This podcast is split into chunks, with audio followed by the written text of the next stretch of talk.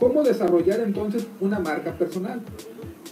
Sí, eh, el objetivo hoy en día es que la gente tiene que entender que la atención de las personas está principalmente en el celular. Ya todo, o bueno, una muy grande cantidad de personas tienen un smartphone, un teléfono inteligente.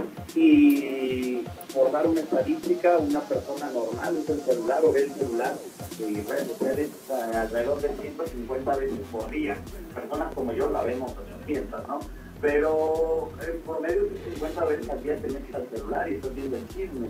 Quiere decir que un abogado, un contador, un dentista, alguien que vende eh, ropa deportiva, que tiene un spa, lo que sea, eh, para que alguien se enterara a los 15 años de, de, su negocio, de, que era buen abogado, por decir algo, pues la forma era boca a boca, ¿no? El proceso muy lento.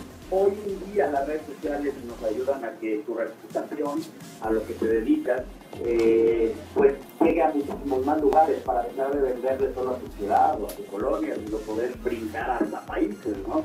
Entonces, el hecho de que tú hagas una página de Facebook, un canal de YouTube, un podcast, eh, una página de Instagram, con tu foto y con lo que tú te dedicas, repito, soy un abogado, ahora lo subo a todas mis redes sociales, que salga mi foto de perfil, que, la descripción diga eh, Pedro López, especialista en creación de decir algo, y que subas contenido todo el tiempo de lo que te dedicas, eso es ponerle esteroides a tu reputación y que todo el mundo se entere que eres, eres abogado, ¿no? Entonces, eso nos ayuda muchísimo a crear una marca personal digital para que más personas se enteren. Eh,